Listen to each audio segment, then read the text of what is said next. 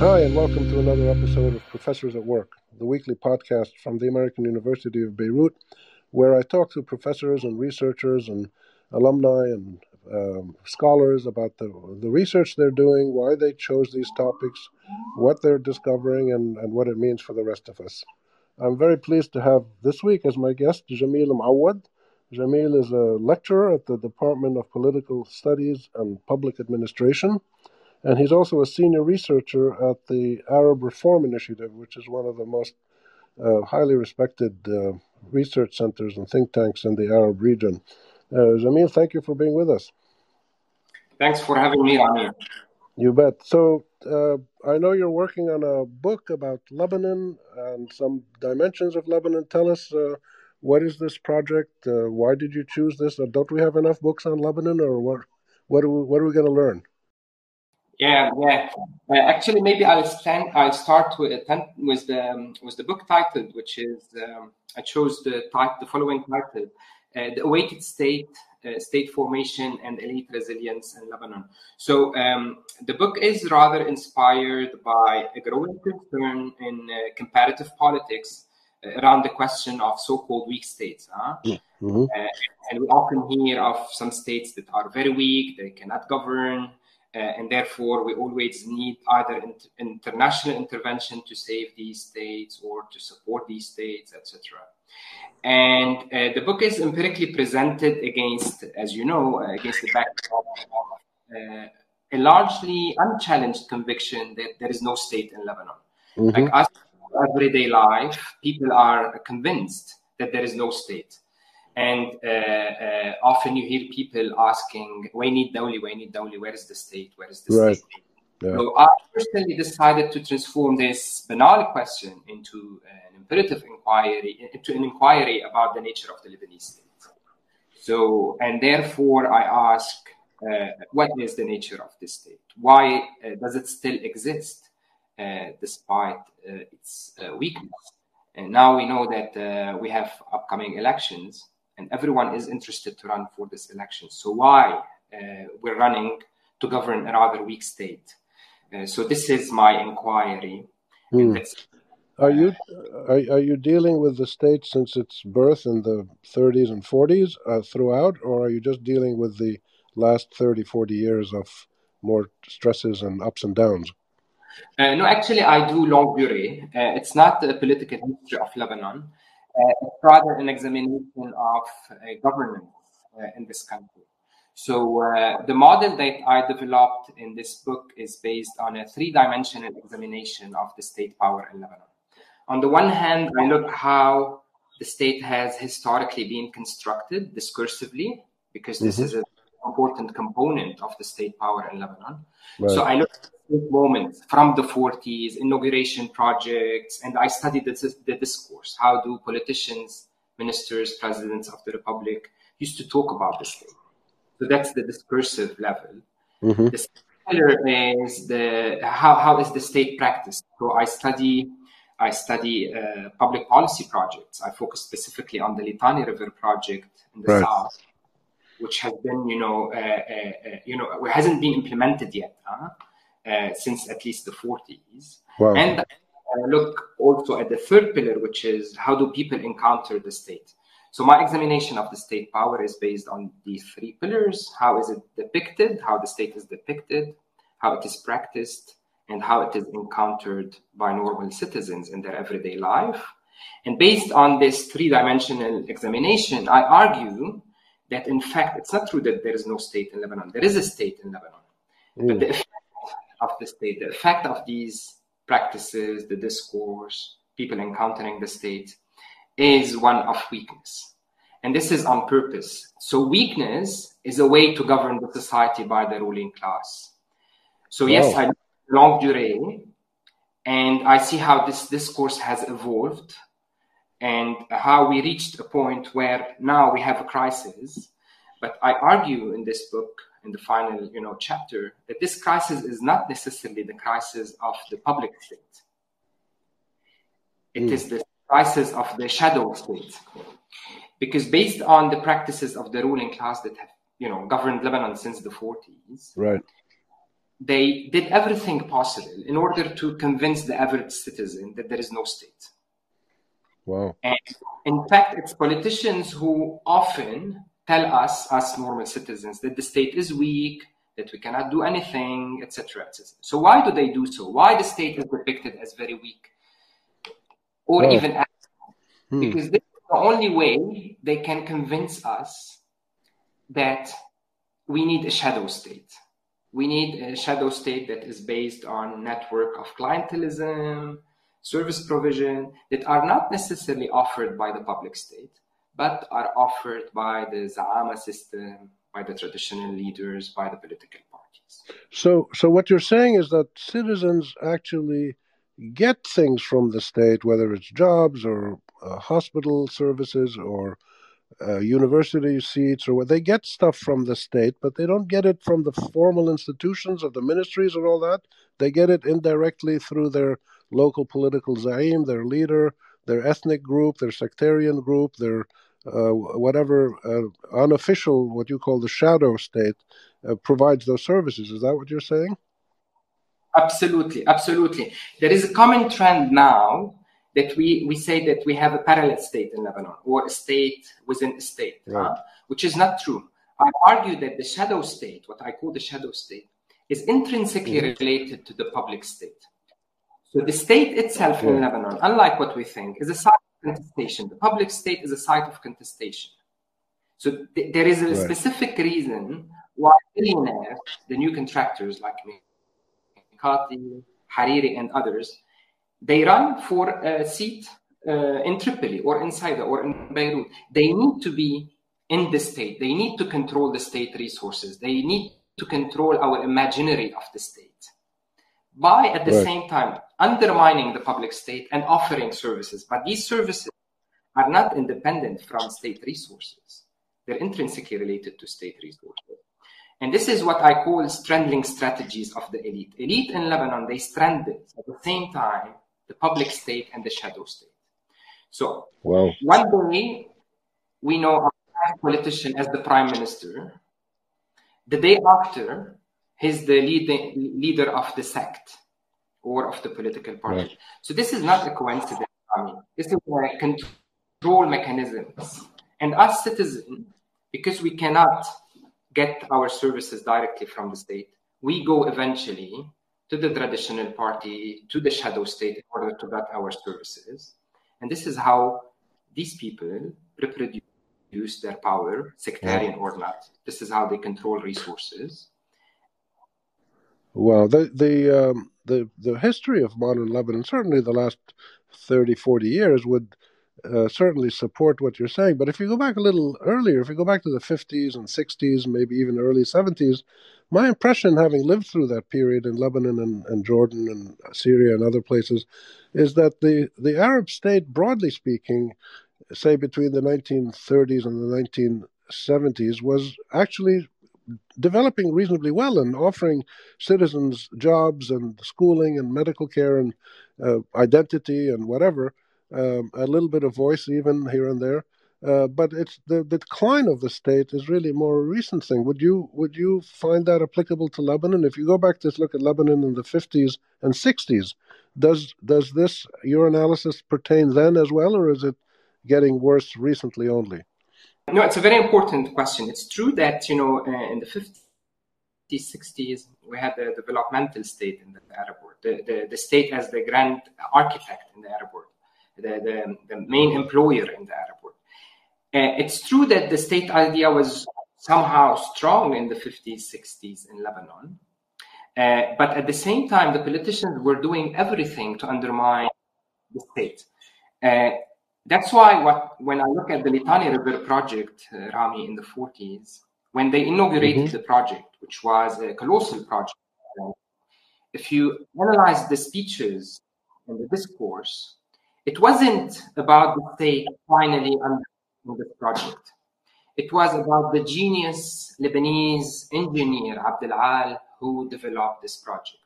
It was right. always about the individual, akin to the liberal economy, laissez-faire, laissez-passer, the genius Lebanese individual who is even smarter than his government, right? Uh, so right. it's true that we had state institutions, the public administration uh, was rather independent from the politicians, but it wasn't fully independent. In fact, the process of hollowing out the state uh, uh, started in back then, started in the 40s and the 50s. I give you an example. There was a big controversy, technical controversy back then when they were implementing the Litani River project, uh, whether they do the pump on uh, canal, what they used to call canal 600 or 800. So it was a technical controversy, right. but deep down it was a political controversy, whether we should do it at level 600 and then serve some villages or level 800 and serve other villages. And that's one of the main reasons why the project was halted back then. Because right. we were trying to cut out the state. The difference is after the war, this system of cannibalization of state power took another, you know, dimension. And with the neoliberal project in post-war Lebanon, it took yet another level whereby the state has been completely hollowed out and the shadow state has is now, if you want, the main actor that is governing the society. Look at the crisis now, Rami. Uh, yeah. When we tell when when when when they tell us we no longer have electricity from Electricité du Liban, we don't panic. Right. We're used to it, which is the public. But the moment the right. generator in your uh, the neighborhood tells you, Rami, I'm gonna ration electricity, you panic. So your services now rely on the private broker, on the generator, and not on the state. Right. And that applies in, to many fields, like you know, phones, clean water, um, schooling, healthcare, a lot of things that used to be mainly provided by the state in Jordan, in Lebanon, Jordan, many other Arab countries, uh, are often now provided by non-state actors. True. You name it. You name it. And now we're, uh, you know, um, uh, uh, you know, amidst the crisis, we're governed by the black market, the exchange. Uh, yes. You go to the everything is governed. The water, you call the the tank guy, he brings the water. Electricity, you call the generator we're relying more and more now on this shadow state because the neoliberal elite that's governing the Arab world now has controlled state resources, but also is now working on implementing, you know, this shadow state everywhere in the Arab world, whether reconstruction or uh, security as well. Look at the private security in Beirut. We used to have Natours, right, in the 50s, 60s, 70s during the war a right. guy that you know, that you have some empathy, you have some friendship with. Yeah. And now all of a sudden we have private security uh, company that comes. We don't know the, who these people are. They come, you know, they have a shift. They work from nine to five. They leave. Someone else comes. So we have lost this, you know, relation to them. Right. And that's another facade or face of the shadow state that is governing nowadays in Lebanon. So my, my next question would be, um, why have the Lebanese citizens apparently put up with this. They obviously rebelled, and in the last 10, 15 years, they had several uprisings about various issues, big ones, small ones, uh, serious, serious expression of citizen discontent, but they don't seem to have gotten anywhere. And uh, how do you explain um, the fact that the um, clear desire by what I think is a clear majority of citizens to want to have a better performance by their state has been ignored by the state, and and and the citizens seem helpless. So, is Lebanon yeah. stuck with this system forever? Um, definitely not. Otherwise, we would fall into the trap of you know determinism. Uh, in fact, uh, if you look at different mobilizations in recent years, uh, people were longing for the state. They were calling for the state. They were calling right. for judiciary sector. They were calling for public electricity, for social services, etc. So the idea of the state, the state idea, is very much alive in the imaginary of the Lebanese citizen. Mm-hmm. So the citizen himself, unlike his, you know, regardless his practice in the everyday life, is more stateless than the ministers we have, because the objective of the ministers, of the prime minister, of all these, you know, ruling elite, is to nourish the shadow state in order to sustain their uh, power while the, the, the interest of the citizen is to claim back the public state. And this is the challenge now. What is our objective really? And I believe as society, our objective is to claim back the public state as a source of justice. This is not easy because nowadays we're trapped into a survival mechanism. Right. I'll go back to I'll go back to the electricity example, uh, Rami. Uh, now, uh, uh, with the crisis of the shadow state, generators are no longer able to provide electricity, etc. So we resort to alternative services. So now Right. everyone wants to install a, solar solar solar panel. So as if we're used to what we call in French système D, you know, an alternative system, alternative. Mhm. So that's why we end up not mobilizing now and claiming back services because we have always we, we're used to ask for an alternative service, right? And this is very Right. challenging. So we need to break this reliance on the alternative service in order again to break back to bring back the state. But but I believe that the idea, the state idea, is very much alive in the imaginary of the Lebanese, and this. Um, Right. This is very hopeful for me. It gives me hope. It really gives me hope. Otherwise, otherwise we would end up in a stateless society. Right. Is Let yeah. Let me ask you a question. In the midst of all this, if you look at Lebanon over the last say fifty years or so, one of the major developments has been the emergence of this huge, powerful actor called Hezbollah, which is a legitimate actor in the eyes of most Lebanese, um, and parallel with that has been the fragmentation of all the other groups, Sunnis and uh, some of the smaller Shiites and Druze and um, uh, Christians and, and all the other uh, actors uh, have, especially the Christian community, have fragmented and uh, and become smaller. So, how do you explain that development in the uh, in the world of organized, let's just call them political groups, if whether they're real parties or not. But so you have this monster, giant, strong Hezbollah, and then a lot of weaker ones, and they, of course, all try to make uh, coalitions. How does that fit into your analysis? Uh, yeah, I, I, I, I think this analysis is legitimate as long as we apply it to all other sectors. Yeah. So yes, when it comes to resisting Israel, now Hezbollah is in charge because the state, in a way or another, it outsourced this mission historically to a group like Hezbollah. But there are Right. other monsters in Lebanon as well, as per this analysis. Look at the economy. Look at commercial banks now, who Mhm. are, are not accountable whatsoever, and they are even more powerful than the state itself. They challenge the government. They challenge the narrative of the government when it comes to uh, the crisis. They impose even the, their will on the government. So this analysis doesn't only apply to Hezbollah. In fact, it applies to all other sectors in Lebanon Right. from our everyday practice to resisting against Israel, except except that resisting uh, uh, Israel is something uh, you know that for a while has been legitimized by uh, by the government. It has been legitimized by the government uh, since at least after uh, uh, after the Taif agreement. Right. And uh, we, we're uh, running out of time. We only have about three, four minutes left. Uh, so, how, if you look ahead, how does the situation in Lebanon look to you in terms of your analysis and your understanding of these trends and, and dynamics? Uh, can you uh, predict any kind of things happening with the next election coming up now? Have any significance? What do you see uh, in the light of your analysis? Um, okay, now I'm maybe talking as a citizen to you now, uh, Rami, but also as an analyst and researcher. There is a very gloomy situation, and there is a there is a discourse now that is very much focused on the collapse. Yes. Uh, and that's why many Lebanese have lost hope and they have reacted in a way or another. They left the country, or now they're disinterested in uh, in, in in politics. Uh, but I I believe I believe that uh, it's about time uh, to promote uh, hope as a political project. Of course, Wow. this is very difficult, uh, but it's not the end of the world. I mean, societies, uh, history tells us, go through ups and downs. And it's a moment where we can reconstruct. And this time, reconstruction is not an elite-based project like the one we had in the in the 90s.